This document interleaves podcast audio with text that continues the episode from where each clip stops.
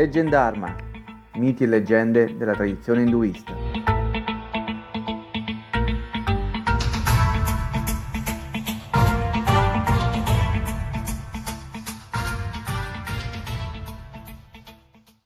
Episodio 6 Rama, l'amore ritrovato. Rama, settimo avatar di Vishnu, è associato alle più alte virtù. Innanzitutto il suo nome significa incantevole. È un uomo bellissimo, dall'aspetto nobile, con la pelle del colore del cielo, dotato di un eccellente autocontrollo, considerato un modello di purezza per la sua fedeltà alla moglie Sita. Nato principe, viene esiliato nella foresta dalla matrigna, che vuole che sia il proprio figlio a diventare re. Mentre si trova nella foresta, vive molto pacificamente con suo fratello Lakshmana e con la moglie Sita. Conducono una vita semplice ma felice, senza lussi e comodità inutili. L'immagine di Sita e Rama che vivono nella foresta sottolinea l'ideale di una vita semplice, che dipende dalla bontà della natura. Persino una divinità che svolge il ruolo terreno di principe si accontenta di lavorare e vivere nella natura nel suo stato più spontaneo. Mentre Rama e Sita si trovano nella foresta, il re demone Ravana dell'isola di Lanka, l'odierno Sri Lanka, viene a conoscenza della bellezza di Sita e decide che deve averla per sé invia un cervo magico per attirare Rama e Lakshmana lontano dalla loro casa. Poi, zoppicando e travestito da vecchio mendicante, Ravana bussa alla porta di Sita. Scusami, mia cara, sono un vecchio stanco che ha perso la strada. Mi può aiutare? Sì, certo. Vado a prenderti un po' d'acqua. Appena Sita gira le spalle, Ravana si introduce in casa, torna alla sua forma originale, con dieci teste e venti braccia, afferra Sita e la trascina per i capelli al suo carro, nascosto nella foresta, e lo guida dritto dritto verso il suo palazzo, a Lanka. Quando Rama torna a casa e non trova la moglie, si dispera e lui con Lakshmana la cercano ovunque. Giungono fino alla terra del popolo delle scimmie, dove è in corso una guerra. Rama e Lakshmana li aiutano nella lotta, guadagnandosi la fedeltà di Hanuman, generale dell'esercito delle scimmie, che giura di servire Rama e di aiutarlo a ritrovare la moglie. Il generale Hanuman non è una scimmia qualunque, Possiede grande forza, intelligenza e determinazione. Gli era stato conferito il potere di muoversi con agilità soprannaturale.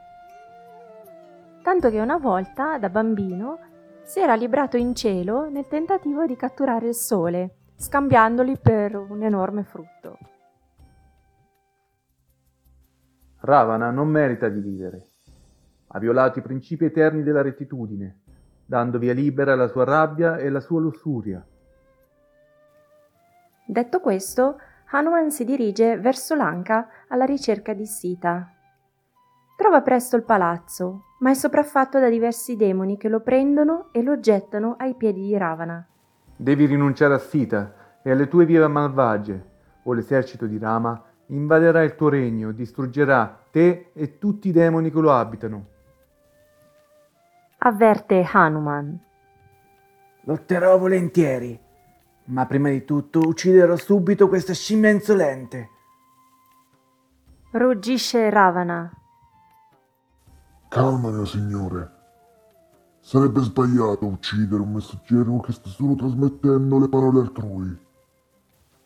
Dice uno dei demoni più giovani.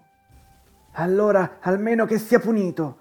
Dategli fuoco alla coda e trascinatelo per le strade di Lanka. Afferrando Hanuman, i demoni gli legano degli stracci alla coda e gli danno fuoco.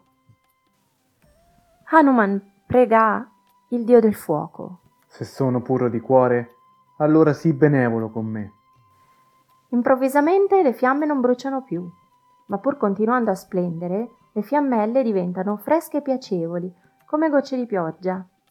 Hanuman, mentre viene trascinato per le strade dai demoni, ne approfitta per guardarsi intorno. I suoi occhi acuti osservano tutte le fortificazioni della città, in vista dell'assalto futuro. Poi spezza le corde che lo tengono legato, allunga la coda, ancora in fiamme, e dà fuoco agli edifici, fino a quando l'intero paese di Lanka va in fiamme.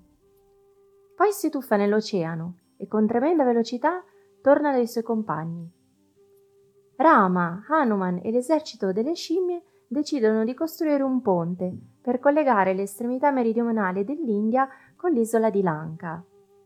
Ancora oggi, tra i due paesi, ci sono tracce di un'antica striscia di terra, nominata Ponte di Adamo, lunga 30 km, che collegava l'India meridionale con l'attuale Sri Lanka, proprio come raccontato nella storia di Rama.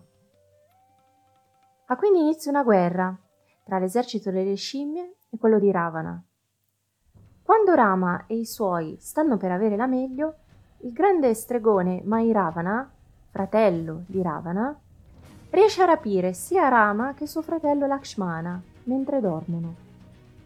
Ma lascia dietro di sé una scia oscura che si estende fin nelle viscere della terra.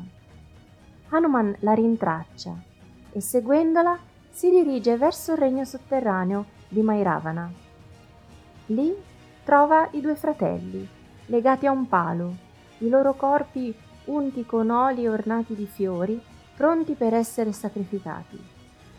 Vicino a loro, Mairavana sta affilando la lama sacrificale e sta intonando inni per invocare la dea Kali. Quindi Hanuman prende la forma di un'ape, vola vicino all'orecchio di Rama e gli sussurra. Quando Mairavana ti chiede di mettere il collo sul ceppo sacrificale, informalo che essendo di stirpe reale non hai mai imparato a chinare la testa. Di mostrarti come ci si inchina. Lo stregone cade nella trappola.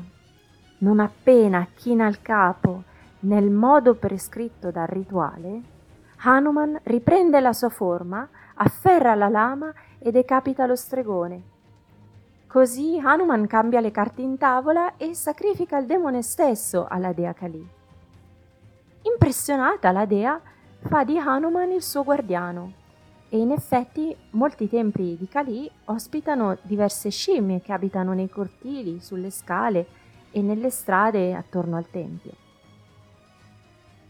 Ravana verrà ucciso in duello da Rama, che tornerà poi nel suo regno e verrà riconosciuto come legittimo erede al trono appropriandosi così di un diritto che gli spettava sin dalla nascita.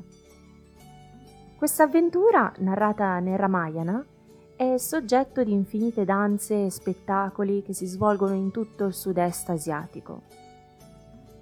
Torniamo un attimo all'inizio dell'avventura. Vi ricordate quando Hanuman va in avanscoperta a Lanka per la prima volta? Come fa ad arrivare a Lanka in così poco tempo e a tornare in così poco tempo, superando per due volte la vasta distesa del mare che lo separa dall'isola del nemico?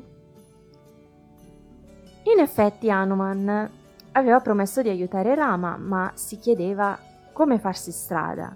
Il mare era senza dubbio un potente ostacolo alla sua impresa